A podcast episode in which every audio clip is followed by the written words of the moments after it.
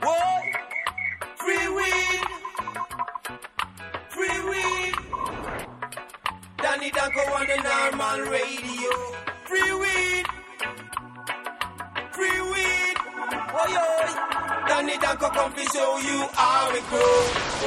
You're now tuned into Free Weed from Danny Danko on Normal Radio, presented by High Times Magazine. See me, I say, boom bang! Big respect. See me, I say, Danny Danko.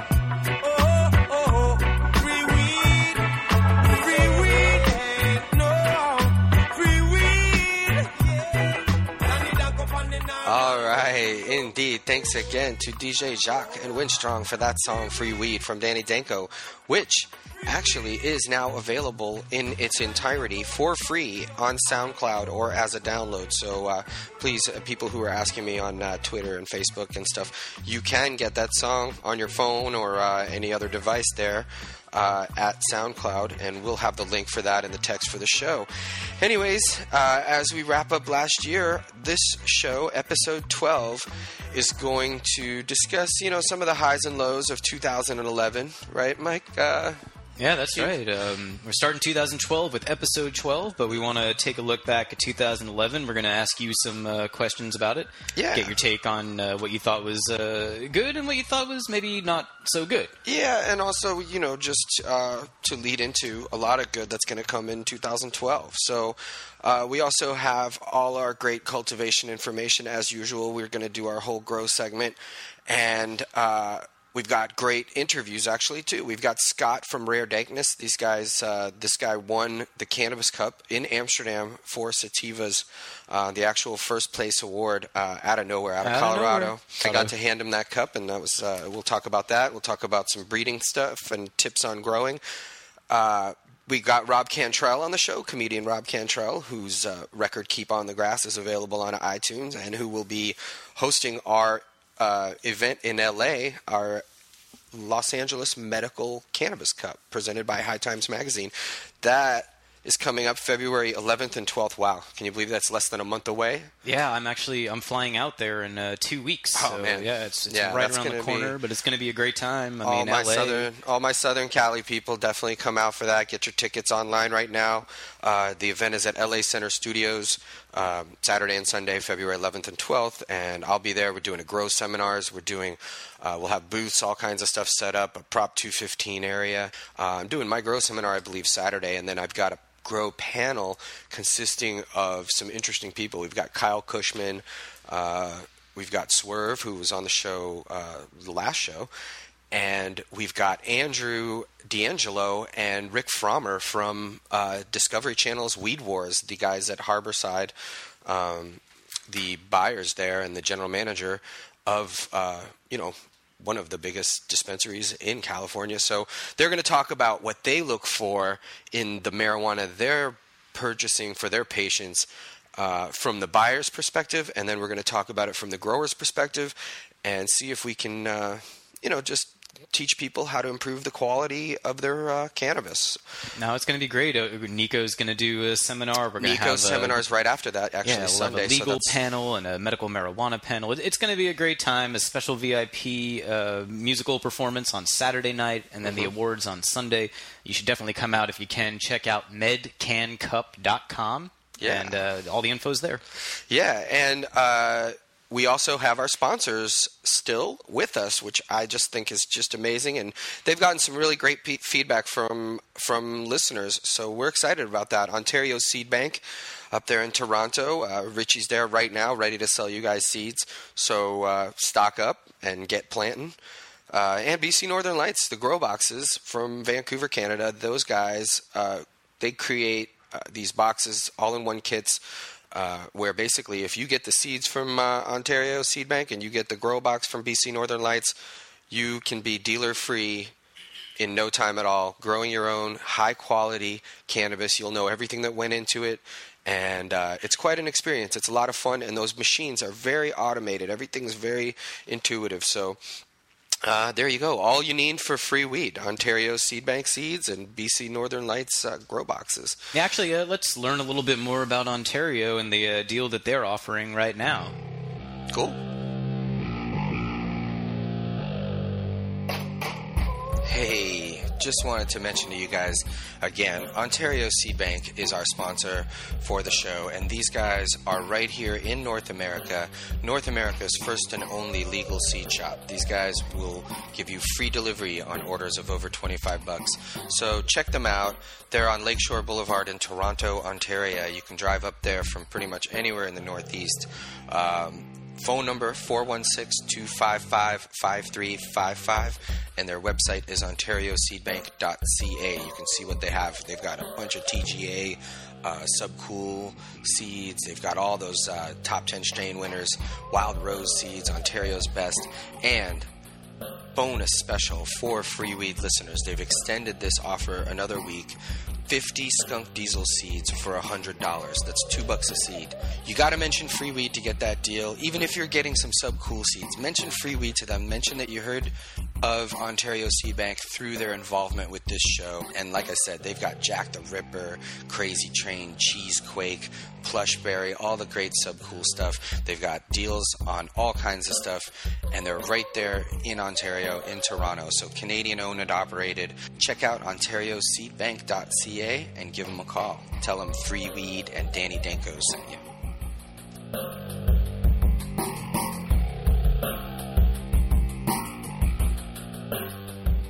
All right, welcome back to episode 12. Thank you very much for joining us, Mike. Which segment are we doing now? Well, you know what? If you follow this podcast at home, you probably know that we like to do questions from the audience in the Dear Danko section towards the end of the podcast. However, this week we got a question from one of our biggest fans, I would say, probably. Yeah, Mr. Jake Bake 420, my man on Twitter and Facebook and everywhere. Yeah, well, he asked what our favorite moments from 2011 were. And you know what? I thought that deserved its own segment. So stick around. We're still going to do a Q&A. We're still going to answer all your grow questions at the end of the show. But right now, we'd like to talk a little about the year that just passed, 2011. Yeah. So what I thought we would do is I would throw a couple of questions about 2011, the best favorites, those kind of things, and you give me your opinion on them. Cool. All right. Let's do it. Well, let's start with what was your favorite issue of High Times in 2011? Favorite High Times issue. I think I got to go with December 2011. It was the top 10 strains issue. I like the cover. I think it really pops real good with the red, white, and black. And I wrote the top 10 strains of the year article in there. I got to talk about some of my favorite varieties from the year, which was a lot of fun. And Global Harvest Report, which is always a blast. Tons of grow stuff in this issue too. A lot of Nico went to Amsterdam and talks about how a lot of the best pot over there is grown. And yeah, I thought everything about this, even the interview with Harry Levine was really cool too, because he talked a lot about New York City and some of the individual sort of issues we have here in New York with marijuana law and policy of the NYPD and stuff. So yeah, all in all, I would have to say December of 2011 is my favorite issue. That was a solid issue for sure. Yeah, the Global Harvest Report and top 10 strains, always a fan favorite. So right on. Yeah, Sean Paul is in there. It's packed with a lot of great photos and great information. And we don't do covers like that very often with the different buds on it, as opposed to one plant or one dry, bud. It's several. Yeah, and I mean, I think you can it almost feels like you can pick these buds up right off the cover and smoke them. So I like it a lot. It turns out you can't, but it does. No. It looks like that. Yeah. Yeah. All right. Well, let's move on to what was your favorite strain from last year? Favorite strain from last year? I really got to go with the Kosher Kush. I just think between the Denver Cup and the Amsterdam Cup, I think the DNA boys just really killed it with the Kosher Kush. Won numerous awards. It was in those. I think it's in that top 10 strains thing. And yeah, those guys, they just keep killing it. And yeah, I got to go with Kosher Kush, man. That's the one that made the most noise at the different events that I was at. And yeah, DNA did pretty well at the Cannabis Cup in Amsterdam. Yeah, not bad. And that one actually did take first place of the Indica Cup. So all in all, nice to have the Kush finally make it over there to Amsterdam. You got Swerves, you got the DNA, TH Seeds have a Kush now too. So they're getting that strain over there, and they're working with it, and taking something that used to just be handed around as clone only and actually creating seeds of it, which I'm really excited about. Yeah, just one more shameless plug. The DNA guys will be in LA for the LA Cup. They're going to be participating in that competition, so that's exciting. Yeah, very exciting. They always have great entries and good dudes to hang out with too. Absolutely. All right, well, let's move on here to, and I think I know the answer to this one. I feel like we've discussed it on the show previously, but just to make sure, what was your favorite moment from 2011? If you had to pick one, long year, but favorite moment. I think it's got to be the Denver Cup when I got to give Kid Cudi the award for his actual Doobie Award that he was presented to him on stage.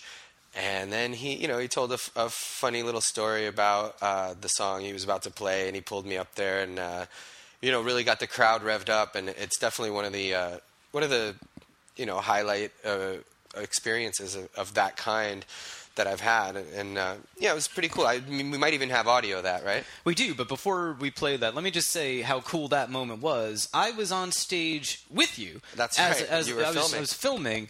And it wasn't even involved. It had nothing to do with me. Kid Cudi was not wrapping his arm around me like he was you. He wasn't talking about how much I meant to him as he was with you. And it still, for me, was an amazing moment, which either proves that that moment was exceptionally cool or my life is very boring. It's one or the other. I don't know. It was something special for me for sure. I mean, the crowd reaction and the things that he said that, nice words about supporting him and that he would say those things was very cool for me. And it was, wonderful experience. Well, so let's listen to just a little bit of that real quick. Cool. I want you to stand out here. When my first album came out, before it came out, before anyone heard it, I went to High Times to play it for Danny and his staff. Because I wanted a real stoner opinion. And I remember... this next specific record, he was just like, we got silence. And I was like, we got twisted. So I want you to stand by my side when this song comes on. Ready? Good.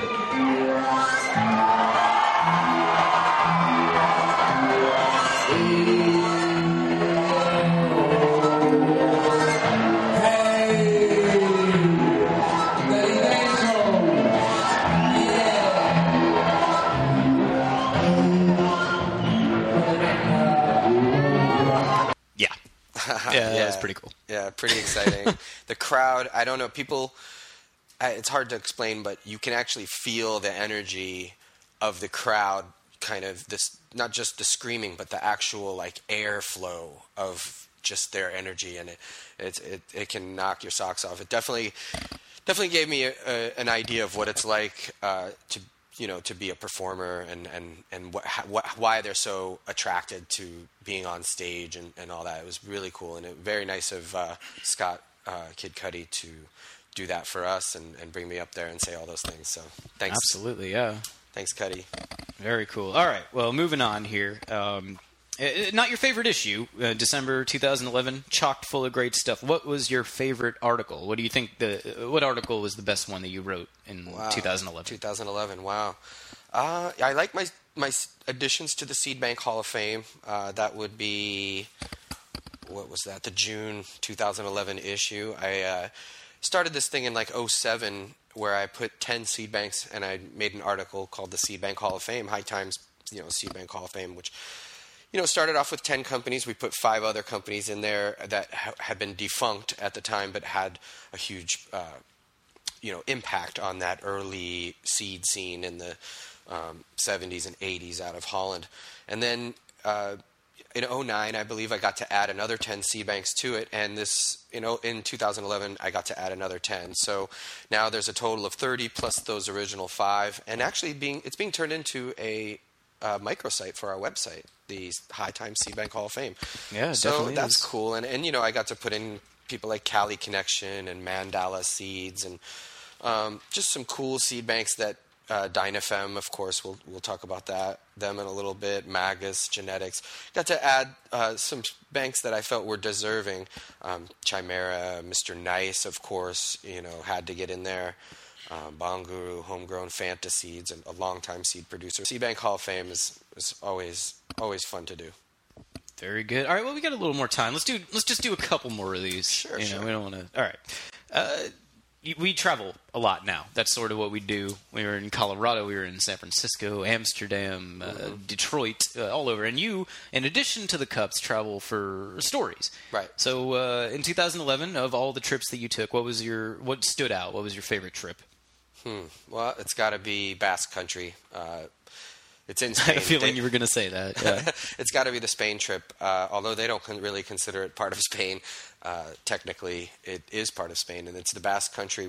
I went to San Sebastian, flew into Bilbao, and drove to San Sebastian and got to see a lot of the greenhouse growing that they're doing out there, a lot of the seed production that they're doing, companies like Dynafem, which is a great company and very amazing, very big with the auto flowering and the feminized stuff, and they're one of the biggest out there doing that. And so I got the grand tour of not just the city of San Sebastian, but a lot of the growing up going on up in the mountains and the hills and. Basque food and wine and everything. It's all very amazing. And I just think that they have a unique take on life and living and liberty and cannabis. And, you got to love it. I could live there if I didn't already live here. Yeah, what a terrible trip for you. All that sunlight and wine and beautiful people. And... Yeah, it was great. It's a beautiful town with a lot of great history. And I think the Basque people... deserve all the credit because they really have carved out this amazing life for themselves out there. So it's cool. I love it. Very nice. All right. Well, sometimes you can surf there too. There's regular surfers. And you do surf. You are a surfer. I've try. Seen you. I'm trying to learn how to surf. I'm actually not a surfer at all. I'm more like a buoy. Folks, I get in other surfers' way. Yeah, I'm a kook. He actually does look a bit like a buoy with a beard. So yeah, there you go. Yeah, but I'm trying to learn. We go out to Rockaway Beach when it's not too cold, and maybe we'll take a trip out when we're out in LA. You and I will hit the Huntington Pier or something, or right up to Malibu and paddle out.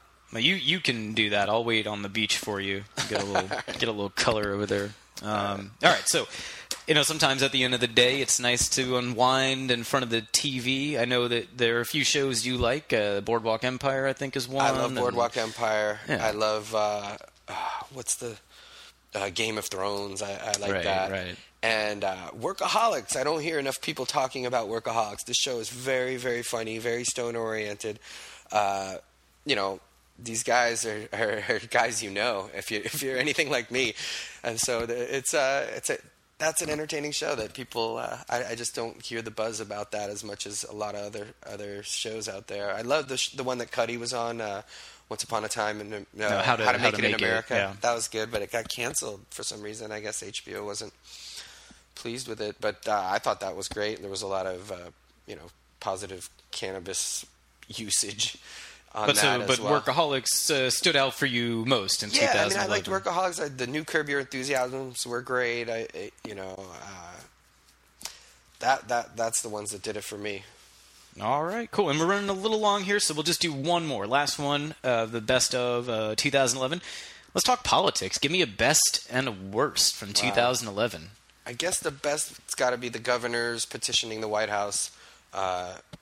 Basically to either reschedule marijuana or come up with some kind of policy so that states with medical marijuana laws can continue to pursue medical marijuana without threat of the federal government coming in.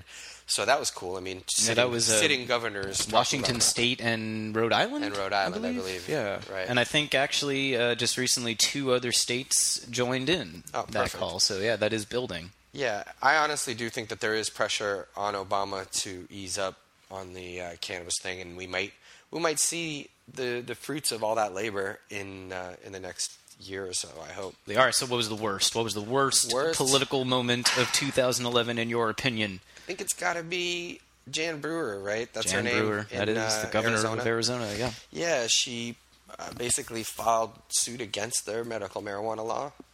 Yeah, hung the whole thing up. It prevented the dispensary system, the voter-approved dispensary system, taking effect in Arizona. And yeah, she filed a lawsuit, and it was mostly, I think, a fear in her mind of the state officials being prosecuted federally for implementing this system. But really, it was a way to delay the voter approval. Everything. Yeah, absolutely. But a bit of good news: the judge just recently, in the last 2 weeks, threw that suit out of court. The ACLU filed a petition to dismiss, and they did. So we'll see if that'll lead to the dispensaries being implemented, but good news in that regard. Well, like I was saying earlier, I think 2012 is going to be a big year. We got an election year. We've got some great Sensible Oregon and all kinds of great things going on. Massachusetts, Colorado, Oregon, Washington. Some really good initiatives out there. And if you haven't already joined Normal, if you haven't already signed up for Normal Women's Alliance or MPP or SSGP, if you're still in school, join these things. Put your name on it. Put your name down on the list, and we will prevail sooner. If you haven't done it yet, do it in 2012. We gotta stop there, but let me just say this. Jake Big 420, you just got a whole segment. Yeah, sweet, man. He does a lot to help us out and promote, and we love our fans. We're very happy to have people out there that are so dedicated, that listen to the podcast and keep wanting to hear more, and we'll keep putting them out if you guys keep asking for it. We love it. So I guess without further ado, we're going to be back with Mr. Rob Cantrell. Rob Cantrell in the studio. He's right behind us right now. Say hi, Rob. Hey, guys. All right, we'll be back with Rob. We will be back with Rob Cantrell.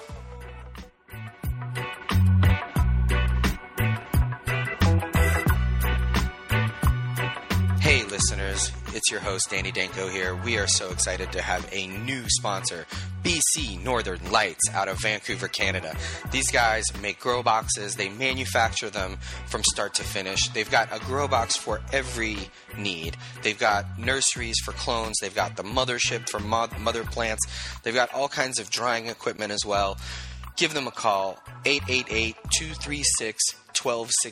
That's 888-236-1266. And you can check them out at bcnorthernlights.com.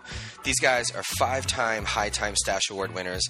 They've been on the cover of High Times. We've done articles on these grow boxes time and time again. They're really top of the line. There's touchscreen technology and all kinds of amazing kits and caboodles that they give you with all this. And again, they have a special deal running. If you mention free weed to any of their salespeople here when you call for a quote, they will give you free shipping. This is a limited time offer, and we're talking about a lot. That's a lot. Big deal. Yeah, I mean, it costs a lot of money to ship those things. Yeah, it does cost a lot of money to ship these things. It's definitely in the $300 to $500 range typically. So you're going to save yourself that money. And yes, these machines are pricey. They're in the thousands of dollars. But if you've got money on your credit card, they pay for themselves within a harvest or two.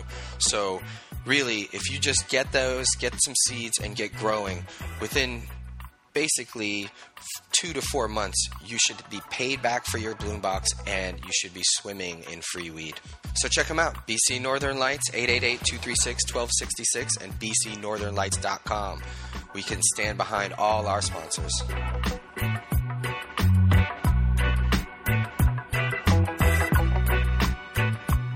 Thank you very much, everybody. That was the best ofs from 2011. We're excited to bring you that. And I'm also excited to bring you one of my best and most favorite comedians of 2011, Mr. Rob Cantrell. Oh, thanks, Danny. That's really kind. Thanks for having me here, guys. Yeah, man. You've been on the show before, I think, at least one time, right? We did a couple of bits there.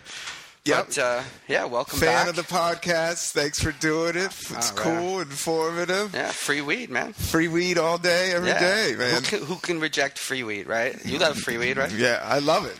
Love free weed. And when you're touring around the country and the world doing comedy for people, do you typically find now that they know you're kind of like, the pot guy, that you'll get a little free weed here and there? Yeah, if you have a good show. It really depends on... it depends on how good the show went. And it definitely depends on what state you're at. Right. So Cali typically... is probably pretty prodigious. Yeah, Cali, it's kind of, yeah. And you just did San Fran. You did a big New Year's gigs in San Francisco, right? And that's really your big stomping ground there, right? I did do gigs there, and I did live there for a while, and I started comedy there, and it was a lot of fun, man. I love the Bay Area. I love San Francisco. Now, you worked there even before Last Comic Standing. Is that where you kind of like did your first open mics and gigs and stuff? 1999. Wow. Another summer. Yeah, get nice. Get down to the funky drummer. That is cool. PE, but no. Yeah. Yeah, that's when I started, and I started – yeah, I was an East Coast dude just like you. I was from D.C. and Virginia, and I always wanted to do stand-up. And this was during, like, the dot-com boom, and I was right out of college, and a lot of my friends had jobs, and there was a lot of couches to crash on. And doing stand-up comedy is really hardcore and pretty brutal. And I wasn't a dumb kid. Like, I knew it was going to be that hard. And I knew it was going to be, you know, I knew I had to go somewhere that I had to kind of live that broke artist life in a way. Like in order dues. You got to commit, you know. You pay dues and learn how to do stand-up. Being funny is great, and that's, you know, that's the key. But there are, you know, with any performance and art form, you got to pay dues and understand the game, you know. Well, and that's where you learn. You always have a place to learn. Everybody's got the funny buddy, you know, but that doesn't mean that person can get up on stage and perform and do, you know, act in front of people. I think everybody should try it at least once. Yeah, I got to try it with the Bobby Black roast. Yeah, you got a little bit of the juice at the roast. I mean, now, how do you avoid sort of being pegged like just the pot guy? I mean, I try hard not to. Right? You know, I would say not.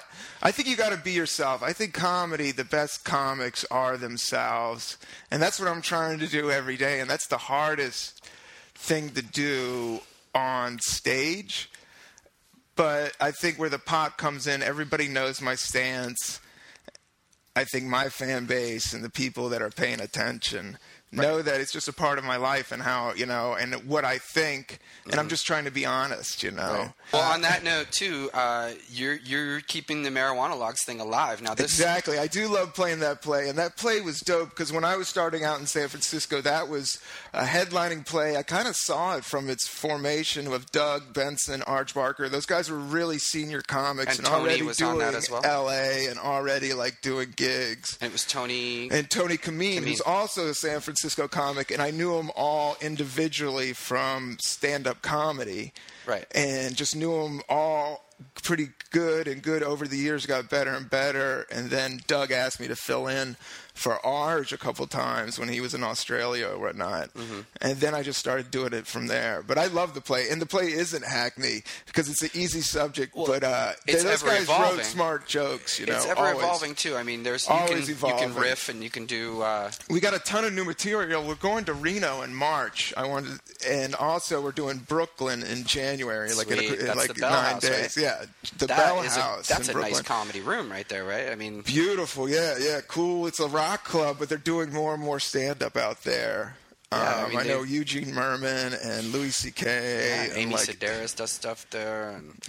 And also huge. A bunch of bands. It's like a barn house space. It holds like 350. What date is that? It is January 20th. So it's going to be Marijuana Friday. With you. With me, Tony Camin, one of the original writer who lives in Brooklyn, and he's awesome. He's sick stand-up, but also just one of the original writers and laid back. And then we got Bruce Cherry filling in for Doug. And Bruce is a comedy writer. He's a hired, like, comedy writer. Wow. And he looks like Sideshow Bob. He's really funny. And he's just a goofy guy. Mike, you met him. Like, he's just pure – this guy is pure goofy. Nice. And fits the mold of the play. The mold of the play is not as – the subject at hand is pretty heavy-handed, but the Marijuana Logs is really light-handed, and it just really just goofy, good, fun comedy. But it also just kind of that's how I see it get normalized. You know, that's how absolutely. I mean, I got to see it with Tommy Chong, and there was, you know, grandparents in the crowd just laughing. Yeah, man, we've done weird, like it plays the range of between comedy clubs to like theaters. We played like this weird, the Shakespeare Theater in D.C. and there was an older theater crowd, like old ladies, and They loved it. And This old lady came up to me and told me, like the straightest old lady came up to me and told me about how she tripped acid for a week and had she had the best time of her life. She'd never done drugs and never did pot, but she got to do acid and she did that once and that was enough for her for the rest of her lifetime or something. Wow. But she was funny and it plays to all ages. Well, you're also going to be in LA with us in February. That's February 11th and 12th in Los Angeles. I'm excited about that Cannabis Cup. We're doing a medical Cannabis Cup in Los Angeles for the first time with High Times Magazine. Rob's going to be the host of that. Yeah, man, LA, I'm excited because, you know, there's that eternal battle, you know, between NorCal and Southern Cali where, you know, we got the kush, well, we got the perps, and we got this, and we got that. And it'll be nice to just finally put the SoCal thing to the real test, you know, with all the lab results and all the, you know, real kind of hardcore judging. Oh, wow. So that's heating up. Yeah. You think it's going to be a tight event, or it's all California good? Oh, it's going to be great. Is it all avocados? It's going to be great. It's going to be real interesting as far as, you know, all the different cushes you're going to get. Thank you so much, Rob. No problem, man. It's always good to wrap out. Bell House in Brooklyn, January 20th with MarijuanaLogs.com. LA with us at the Cannabis Cup in February 11th and 12th. And that Marijuana Logs gig you were talking about. But people can check out robcantrell.com to find out more, right? Yep, for sure. Perfect. Well, thanks for being on the show. Appreciate it, guys. Thanks, man. Great job. Right on. One love. Yeah, peace. Coming up next, we have an interview with Cannabis Cup winner Scott from Rare Dankness. Now, interesting story, and we'll get all into it. He won the Cannabis Cup pretty much out of the blue in Amsterdam this year, out of Denver. Rare Dankness with the Moonshine Haze, and we'll talk to him all about that, what it feels like to win for the first time in your first year entering, and we'll be back. Talk to you soon.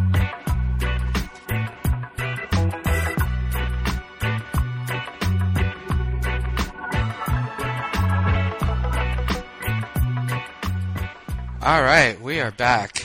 Welcome back to Free Weed from Danny Danko. I have a very special guest on right now. We have Scott from Rare Dankness. Welcome, Scott. Hey, guys. What's happening?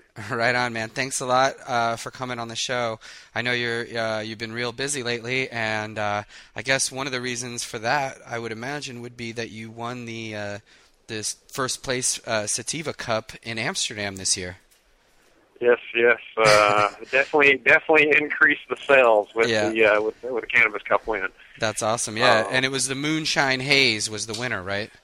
Yeah, Moonshine Haze. Moonshine Haze, nice. One of our Amnesia Haze crosses we do. Yeah, well, that's awesome, and congratulations again. I know one of the highlights of my Cannabis Cup actually was being able to hand you that that award over there because, you know, I knew how hard you worked to get there, and I knew it was your first time entering, and I just thought that, you know, it was a special story in a lot of ways, and I had written about you, or you had written about yourself, but I had sort of edited an article that you appeared in August issue of High Times. Yep. And so I kind of felt like, hey, that's kind of cool, man. Like, you know, at that time, there was really no big major awards or anything. And then here the guy goes and wins himself first place in Amsterdam against the big boys, which, like I said, when it happened to you, I think, you know, you just put yourself on the map. Yeah, it was pretty stunning. I've gone back and watched the YouTube video of the of the award, and I mean, honestly, man, I don't even remember that 2 or 3 minutes that it went down. It was such an adrenaline surge. So you were kind of in shock. Yeah, totally in shock. But yeah, I mean, it's a huge honor. I mean, I've been reading High Times since I was a kid. I've been looking at that cup for over a decade. You know, dreaming of the day that I could possibly have my own, and then to actually win one. I mean, you know, living the dream. That's awesome. Can't be better than that, you know? That's awesome. Well, it was a pleasure to give that to you. And I'm sure as you're listening and you hear the third place announcement and then you hear the second place announcement, you know, you're kind of like, oh, well, you know, you know, and then boom, it's your name, you know? And everybody kind of, even in Amsterdam, I felt like even the crowd kind of had this, like, collective gasp of, like, Yeah, who? Like, who is that? Yeah. Who? You know, like, they know their competition. They know, you know, who they're up against for the most part. And then to have somebody come out of the blue, you know, out of Colorado, just to show up and take something like that. I mean, that's something special. The only other time I remember something that dramatic was when Big Buddha came from the UK and won with the cheese around 05 or 06, I think. And I got to hand him that one too as well. And I could tell you it's an emotional moment when you hand someone their first Cannabis Cup because, you know, for me personally, like I know that you know what that means, not just to that person, but to cannabis. You know, I mean, that's forever, and that goes down in history. Yeah. And people, you know, your life is going to change from that, and a lot of other people's lives are going to change from that, and the quality of their cannabis is going to improve. And just being a part of it in any way on my part is a blessing. And then having that experience of being able to feel, you know, your first kind of, you know, shock and reaction to it's pretty special too. You know? Yeah, you can. If you go and watch that video, you hear that big old rebel yell, the big hoot I let out, and I think you cackle about halfway through through reading the thing because I'm hooting and hollering so much. Yeah, yeah, man. I mean, you know, I've worked really hard for the last decade and a half, and you know, fortunately, with what has happened here in Colorado with the medical marijuana scene, it's given me a platform to really do some, you know, legitimate work and not have to, you know, stay in the basement or hide in the shadows like a lot of people have to. Yeah, which is a sad thing. But actually, one of the interesting things, and you wrote about this in August, was, you know, you originally were part of the Devil's Harvest crew, which if people can remember back to the days of overgrow.com and all of that sharing of information that went down at that time in the you know, later half of the 90s, mid to later half of the 90s, really did change cannabis forever. And you know, what the DHK, Devil's Harvest crew, was able to accomplish during that time is pretty amazing as far as you know, the amount of strains that were shared and the amount of genetic information and you know, breeding information and, you know, good male genetics, good female genetics, all those things that improve the gene pool and really wouldn't have been possible prior to the internet without some pretty... So, you know, and it's interesting that, you know, having come up in that kind of world, you know, prior... the basically I would say, like, you know, there's like before Overgrow and then after Overgrow. Yep. And, you know, and then, you know, people kind of went their separate ways, but everybody, you know, ended up with better genetics. And, you know, some of those people, you know, are still, you know, plugging away as well. And so, you know, those things run their, you know, their gamut. And then, you know, people end up with their keeper strains. And it's just nice that that story was able to be told. And also that, you know, you were able to come out of that and, you know, establish something for yourself as well. Yeah, man. I kind of call that time, well, not the Devil's Harvest time, but just in the past few years where everything's kind of come above board with the med scene. You know, I refer to that as coming out of the basement. And, you know, coming out of the basement, it was a big thing. I mean, to be part of the Devil's Harvest crew for as long as I was, I was the number 3 guy on the DHK, and you know, what we accomplished at that time was just, while we were living it, you know, we knew it was pretty special. We knew it was pretty spectacular. We knew the risks that were involved. But I think we all really held in our heart that if we did this properly and we got all the genetics into these different pockets around the world, that, you know, it would make the climate towards, you know, cannabis a little less aggressive. And, you know, one of the things I can honestly say is everywhere where there was a major DHK member back in the day, it's a huge medical marijuana community nowadays. So, you know, I can honestly say we did change the genetics within this country and within, you know, quite a few hotspots within the world. Right on. We are talking with Scott from Rare Dankness Seeds. And now, where can people go to find out more about Rare Dankness? RareDankness.com. We're redoing the website right now. It's like everything, it's having a new rebirth for the bigger company that we are now. Pretty soon you'll be able to source. Right now you can only get Rare Dankness genetics within the state of Colorado as a med patient.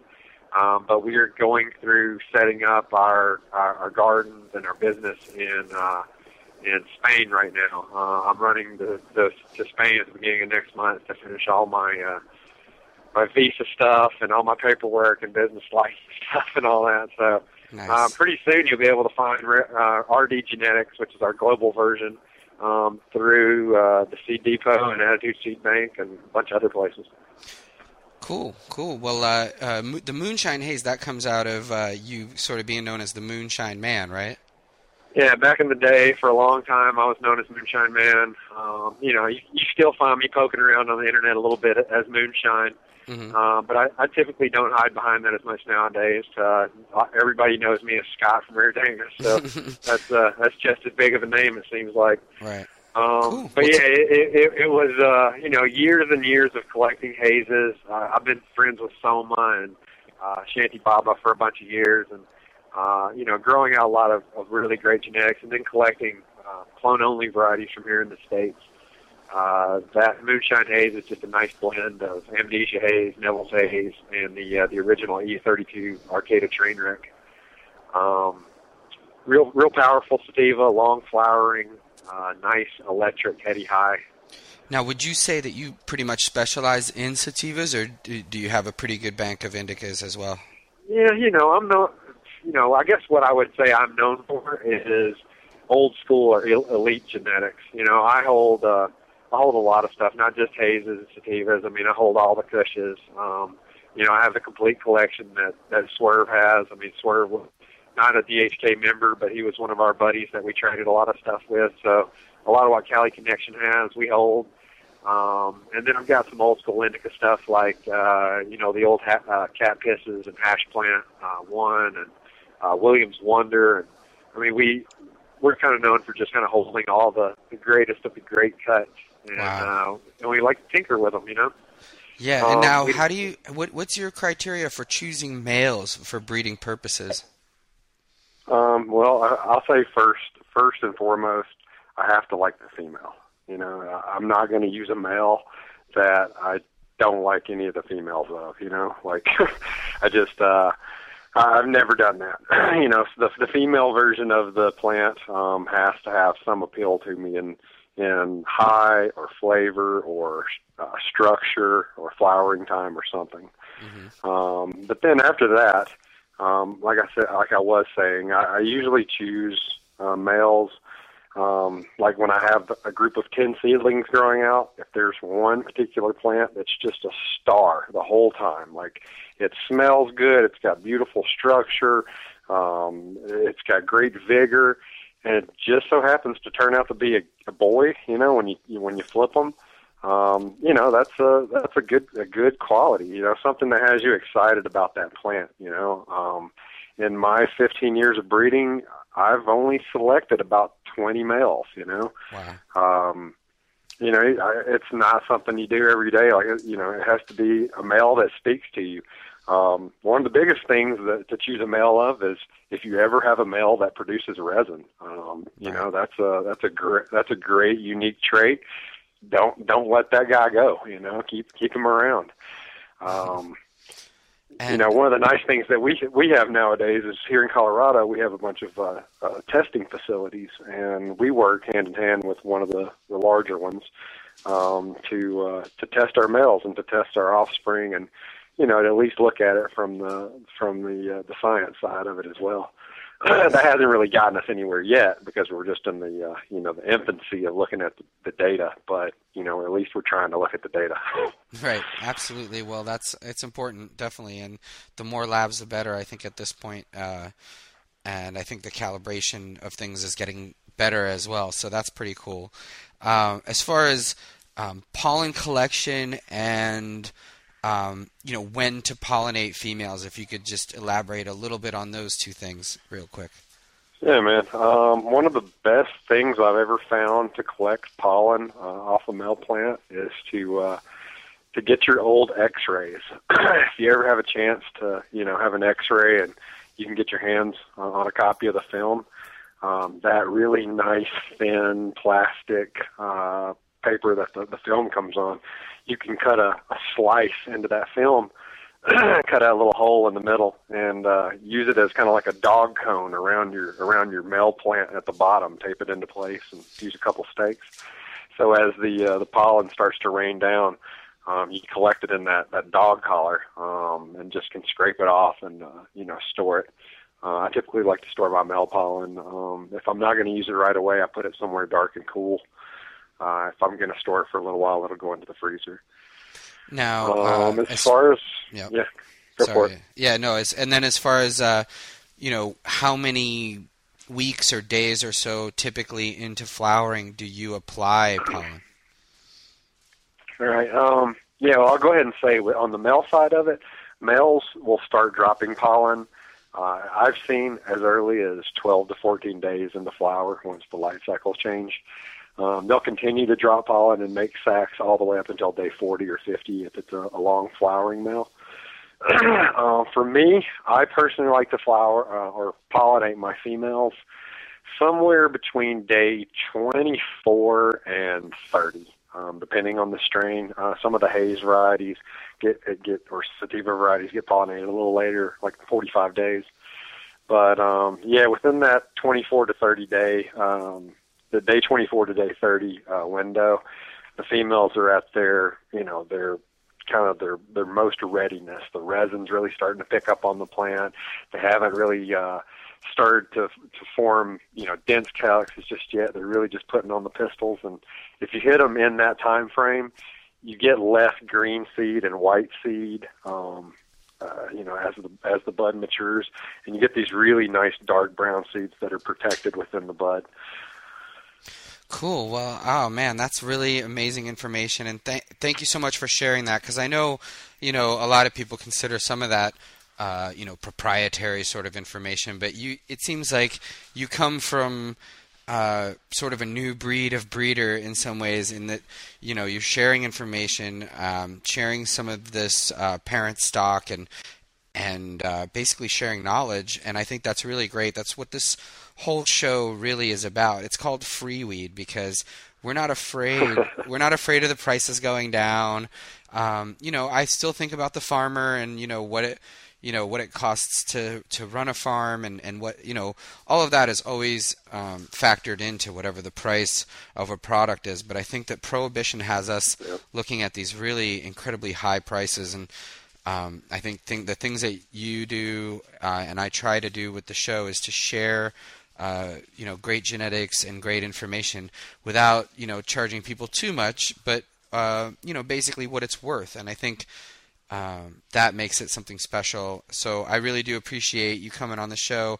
I wanted to get back for just a minute to winning a Cannabis Cup. I mean, I know you mentioned that it's very exhilarating and everything, but I can't, let it go without saying that it's very rare for somebody on their first try to just show up in Amsterdam and go up against, we're talking about you're up against Sensi Seeds, Sirius Seeds, TH Seeds, DNA, Paradise. My heroes, man. All the people like, I mean, that's the Seed Bank Hall of Fame, and you're up against them. Yeah, and I mean, even Soma, your buddy, you're up against him, and I think I remember when he saw the Moonshine Haze, he said, "Wow, I'm in trouble."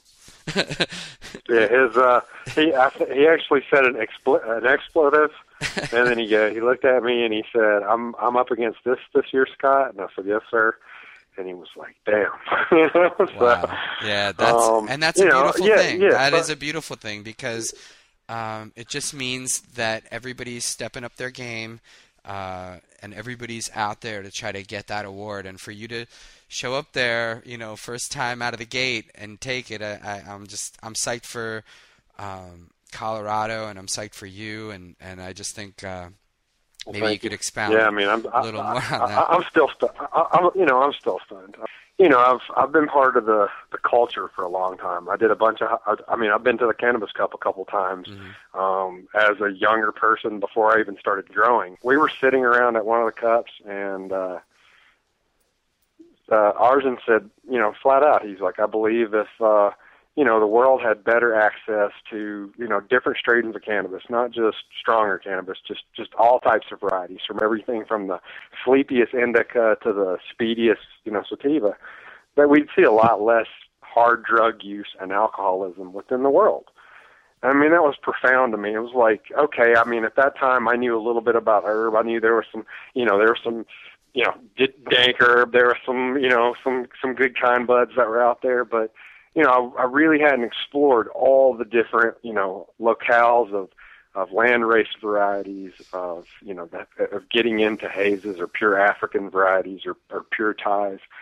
You know, it made me want to, you know, really expand on where I was at that time in my life. And I can honestly say that, you know, cannabis has kept me away from a lot of prescription drugs that, you know, that I've been not prescribed by my oncologist or for, you know, psychologist or whatever. Mm-hmm. But it's kept me sane for a lot of years, you know, and it's kept me, you know, on a very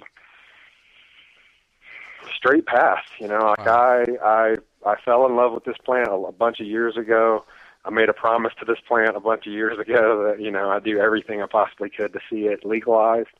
And you know, I've been following that path for a decade, and you know, to win the cup, I mean, I'm stunned. You know, like I get people coming up here to me in Colorado and giving me hugs and high fives, and you know, giving you the rock star treatment. And you know, I'm just a grower. You know, like I've been a grower for a bunch of years. I'm lucky that I get to grow for a bunch of great facilities here within the state, but you know, at the end of the day, I love this plant. You're obviously doing something right. And like you said about what Ariane and them were talking about, is that it can change the world. And I think you have changed the world, and that's a pretty special thing. And I look forward to the future, man, because I know you're coming to L.A., and you're going to be competing in that event as well. We got some real special stuff planned for California. We know it's going to be the Kush scene out there, so all three of my entries have deep Kush roots, even my sativa entry.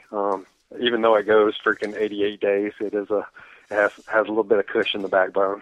Perfect. Well, I'm excited about that as well. But yeah, man, we're excited. You know, yeah. I'm looking forward to seeing a lot of my friends from California, and I'm sure there'll be some people that pop out of the woodwork that I'm not expecting, but I look forward to it.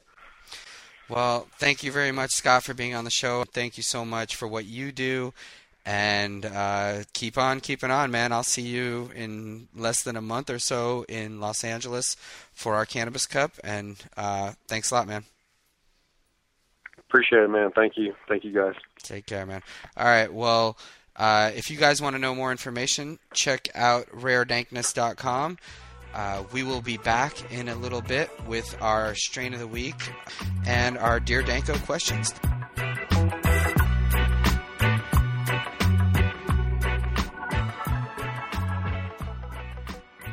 Hey amigos, Nico Escondido, cultivation editor of High Times Magazine here. Are you tired of searching textbooks to answer one little grow question? Do your eyes hurt from hours in the grow room under those grow lamps? The last thing you want to do is pick up a book and start reading. Well, we have the solution. I'm proud to introduce to you High Times presents Nico Escondido's Grow Like a Pro DVD with an easily searchable menu of over 60 DVD chapters covering indoor, greenhouse, and outdoor cultivation. All shot in HD, this unprecedented, never-seen-before footage of America's top medical marijuana production facilities includes all the tips and tricks you need to get growing. For more information or to buy this DVD, check out www.headshop.hightimes.com. All right, welcome back. Thank you very much, Scott and Rare Dankness. Check them out, raredankness.com. What are we doing now, Mike? We're doing the strain of the week. It's cultivation time. Strain of the week. Well, I actually mentioned this one earlier when we were talking to Scott. The Big Buddha Cheese. The cheese from Big Buddha Seeds. I actually did get to hand him his Cannabis Cup for this strain in 2006, and that was quite an experience as well. Cheese, first year it came out was like, I think, 04, and took third in the People's Cup with really no promotion or any kind of hype, which was pretty amazing. So what Big Buddha did, and Big Buddha, Milo, Mike, if you guys know him, really interesting guy, a Chinese guy that grew up in Birmingham, England, where Ozzy Osbourne is from. Tremendous accent. A tremendous really accent. Difficult to understand sometimes, but very funny, very gregarious, very interesting guy. He took the original British clone-only cheese, which is real popular, very indica-dominant sort of strain in the UK, very popular all around England, and he used a pure Afghan father, and then specially selected the resulting seeds for taste and high and yield, and then he backcrossed those for a couple of years until he got something he felt was stable enough to put into the market, and that was this Big Buddha cheese.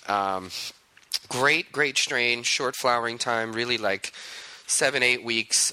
Sometimes a couple phenos go maybe 9 weeks. Available at bigbuddhaseeds.com, actually. And he recommends when you're growing it, just use a soilless mix with cocoa, worm castings, and bat guano to bring out all the pungent and funky flavors. Because when you do get a hold of the cheese, and when you're growing it too, it really has a very unique taste and smell. And that's why it's got that name, that cheese. It's that real Afghani, indica, pungent aroma. It's real unique, real great, and the way it grows, you know it when you smell it. You know it when you smell it, and you know it when you smoke it too. I got a funny story about the cheese, actually. One year, I think it might have been 05, we were leaving Amsterdam. Cannabis Cup was over. We were doing that last smoke out before we go to the airport at a coffee shop. It's not even there anymore, I don't think. Very near the airport, about 5 minutes away. So I had saved this nugget of cheese that Big Buddha gave me for this moment, and then we smoked it in that coffee shop, and from being 5 minutes away from the airport, we ended up driving around the Dutch countryside for about 45 minutes trying to find the airport, watching planes land in front of us, but not knowing how to get into the airport. So we almost missed our flight back, actually. Craig, our IT guy, was there, and a few other people. And so that's the story of the cheese. I mean, we got lost on our way to the airport, which was 5 minutes away. And that we were being driven around by people who knew exactly where they were going, but apparently not after smoking that cheese. So that's that indica, immediate kind of power that it's got. All right. Well, very cool. The cheese is the strain of the week, and you can learn more about the cheese and all of Dan's strains of the week at hightimes.com. Go check that out. Yeah, it's up there. There's a photograph, beautiful photos of all the strains, contact information, lineage information, flowering times, and all the descriptions. These are pretty much straight out of my book, so we've just been releasing them 1 week at a time. And so if you're patient, you don't even need to buy the book. You just look at hightimes.com. We'll give the whole thing away. Don't tell anyone, though. It's a secret. But by the time we give them all away, I'll have added a whole bunch of new ones. So. All right. Well, let's move on to the cultivation topic of the week. All right. I think we're going to talk this week about basically different ways of pruning, training, trellising, things that you do once you have a plant growing to increase your yield. At that point, the genetics is predetermined. Whatever lighting and air and soil is all there. The only thing that you can really do to boost the yield, if all other conditions are met, is these various techniques of pruning. And these are done during the vegetative stage. This is something you don't want to do as you approach flowering. But what's good is I always recommend a longer vegetative stage, so it gives you the opportunity to do this sort of thing. So if you have a good month that you know you're going to be vegging your plant, which means you're giving it 18 hours or more of light per 24-hour period.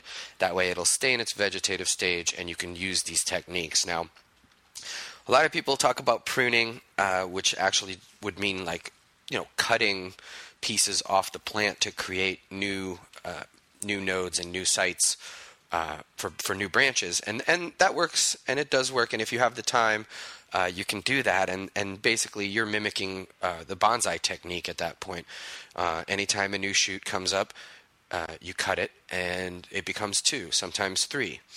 And then as those grow out, you trim those, and you're creating a very short, bushy plant in that way in order to increase the amount of yield you'll eventually get by creating a bunch of tops and a bunch of branches.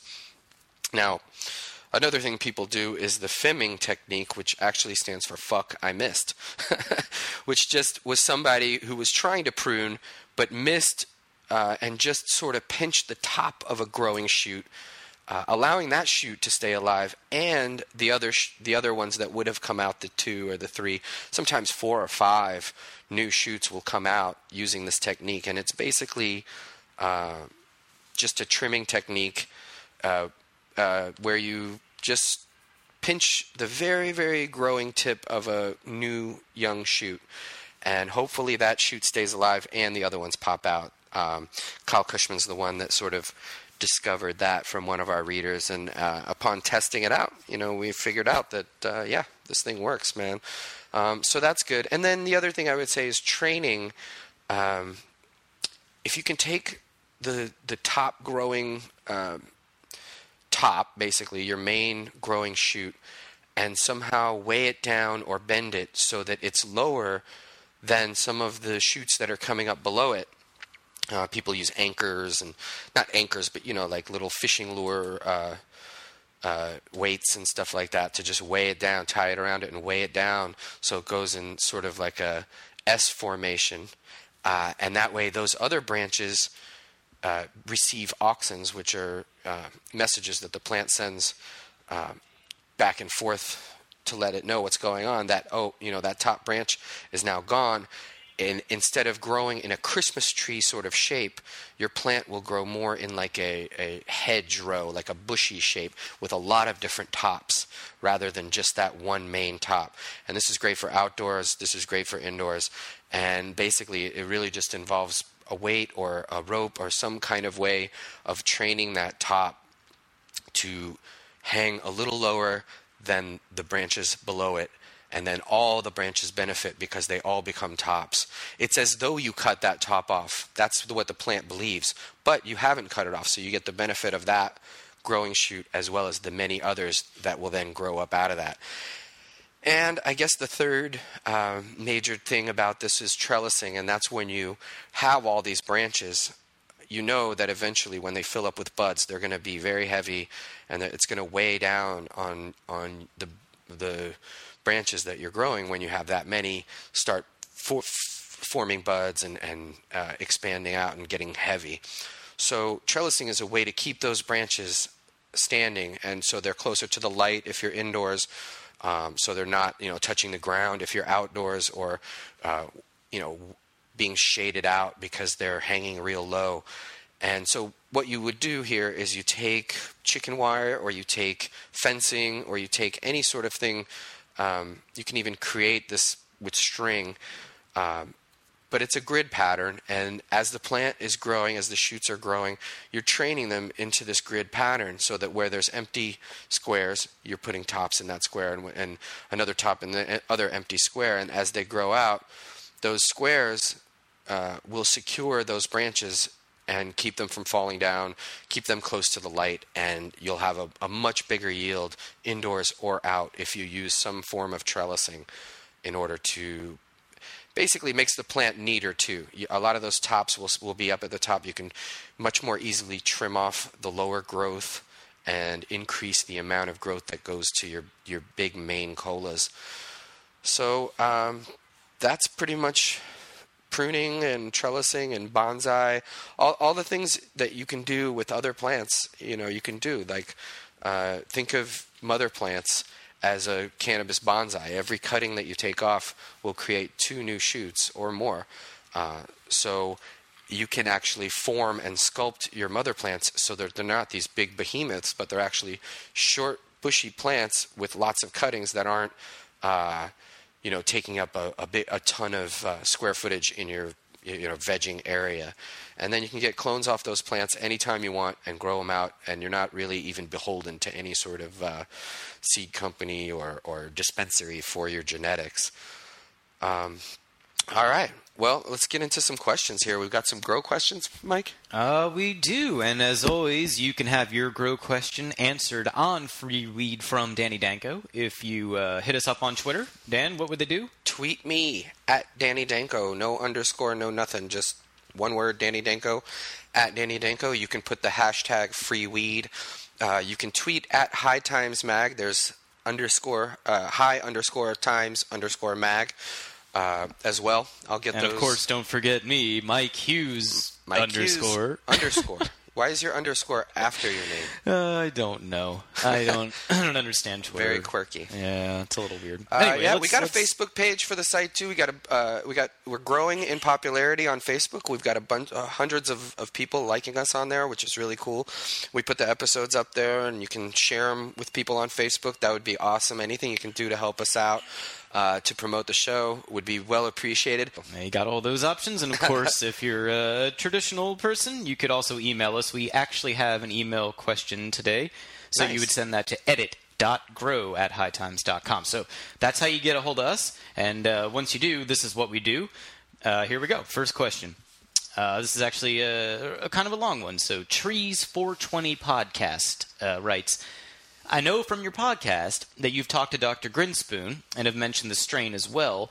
Could you talk a bit more about the strain and its unusual characteristics? What makes this strain go maximum potential? What do you think, Dan? Well, it is indeed a very interesting strain. We've had it on here as the strain of the week. I think probably in the first or second episode, I think we did Jack first and Grinspoon second. That's right, yeah. It's an extreme sativa. It takes a long time to flower. You really don't get a lot off of it. It's all these very tiny sort of wispy buds. Definitely not a grower's ideal at all. But that extreme sativa-ness of it makes it an amazing plant to smoke for the connoisseur. So if you're growing for a specific ailment, or if you're growing for a specific... If you really like sativas and you like that extreme, uplifting sort of electric feeling that you get, I think you can't go wrong with the Dr. Lester Grinspoon strain. I think that's, it's Barney's Farm that offers those seeds. And, yeah, it is extreme. It's nothing to write home about even in the looks department. It's really just these tiny, wispy things. But when you smoke, when you break it up and you smoke it, you really understand that extreme sativa power. So I really like it, and I guess if I was going to talk about it, I would tell growers just to be very patient with it. Don't overfeed long-flowering sativas. Just, keep them happy and healthy, and don't expect too much of a yield, but what you do get out of it, whether it be for medicinal patients or the real sativa connoisseurs, will absolutely appreciate it. There you go. So not much to look at necessarily, but definitely worth the wait. All right. Let's go to the next question. We actually, we get this a lot. A lot of people want to know the answer to this. So VinMasters17 tweets, what would you prefer, a volcano vape or a nice tall bong? Wow. Good question. I really prefer the volcano vape to the bong in most cases. I probably prefer a joint to both. To be honest, I'm a joint smoker. I like my joints, but I like really, the volcano. The volcano. I was not expecting that. I see you far more often with the bong. Well, yeah. I mean, I guess because of the convenience of it, and sometimes we. Yeah, I what's the deal there? Is it a health thing? Do you feel better with the vaporizer? A lot of times bong hits will give me like a coughing fit, or, it's harder to monitor how much smoke you're taking in with the bong hit. So if you overdo it with a bong hit, it can be bad. But, with a vapor bag or with a joint, I feel like, it's just easier to monitor how much you take in. And I like to sip my weed. I don't like to guzzle it in that way. So, it's easier for me to sip it off the bag with the volcano or just with a joint, and I like the communal aspect of passing around a joint and you know. Yeah, it's weird, though. Around this office, I would say that is a minority opinion. Yeah. Basically, you know, we did that vaporizer review not too long ago, and people were turning those vaporizers up to 500 degrees just so they can get that smoke feel. That's really what everyone here is into. But, yeah, so you like the vaporizer. Very nice. Yeah, I mean, yeah, you can't go wrong with the Volcano Digit. All right. Well, it set you back about $600 would probably be the big thing. That's true. You have to. It's a big investment, but well worth it, I think. Well, actually, though, in case anyone is interested, we do have vaporizer reviews up at hightimes.com. So, you know, if you're interested in a vaporizer but maybe don't have $600 to spend on one, there are other alternatives out there, and these reviews kind of weigh everything. The efficiency of the machine and the cost effectiveness of it and how well it actually delivers vapor. So check that out if you're interested. All right, good. Well, on to our last question here. This is from email. So it's quite a bit more than 140 characters, but I'm going to cut right to the chase, all right?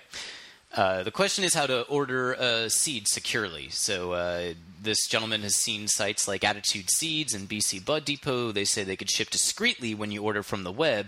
Is there more to it than that? Can I really order seeds from Amsterdam or Canada and have them shipped to my house without attracting suspicion? I'm in Oregon, if that makes a difference. We get this a lot. What do you think? Well, we get this a lot. It's always a tough question for people. The first thing I would say is never have seeds delivered to your grow location. You know, so if you have a friend not doing anything wrong, they're not going to go to jail for having seeds shipped to their house. I mean, they can't even prove that they ever, you know, asked for those seeds. So if you have a friend that you can, you know, have the seeds shipped to their house or a separate site that you can have seeds shipped to, it's always the best bet. There are a lot of companies that will ship seeds to America. There are many that won't. So you have to do your research and figure it out. I have my, you know, obviously the Seed Bank Hall of Fame at hightimes.com will tell you the names of a lot of good companies. Our sponsor, Ontario Seed Bank, are a wonderful place to get seeds, and they have even specials for free weed listeners.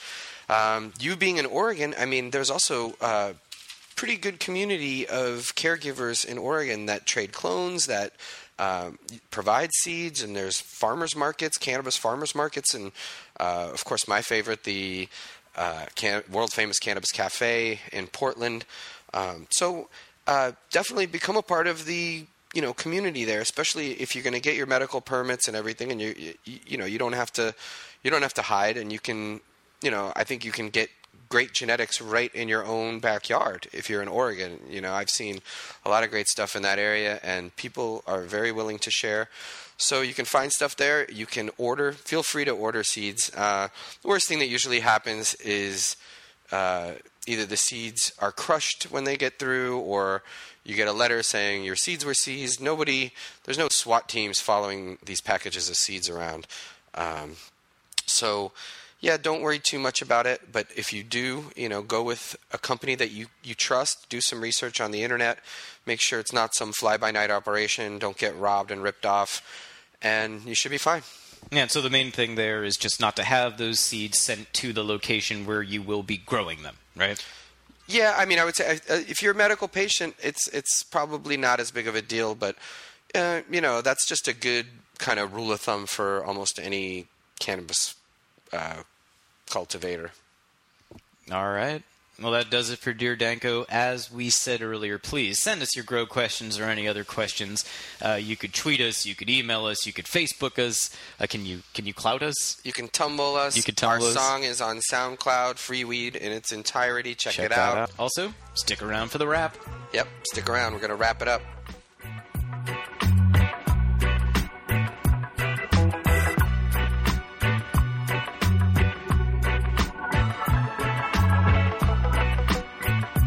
Alrighty, well, sad to say, we got to put episode 12 into the bank, but it's been fun. Thank you to all the guests. Thank you to comedian Rob Cantrell, Scott from Rare Dankness. Thanks to our sponsors, Ontario Seed Bank and BC Northern Lights. Thanks to Big Buddha. Thanks to Everybody who's listening, all our subscribers and listeners, you guys are awesome. We really love the support. Tweet us, Facebook us, all that stuff. We'll see you in LA at the Cup there. And we'll be back with episode 13. At some point, we will be back. But your support means a lot to us and keeps us, you know, coming back to do these things. And we're very excited for episode 13 and beyond. Stick around. Free weed.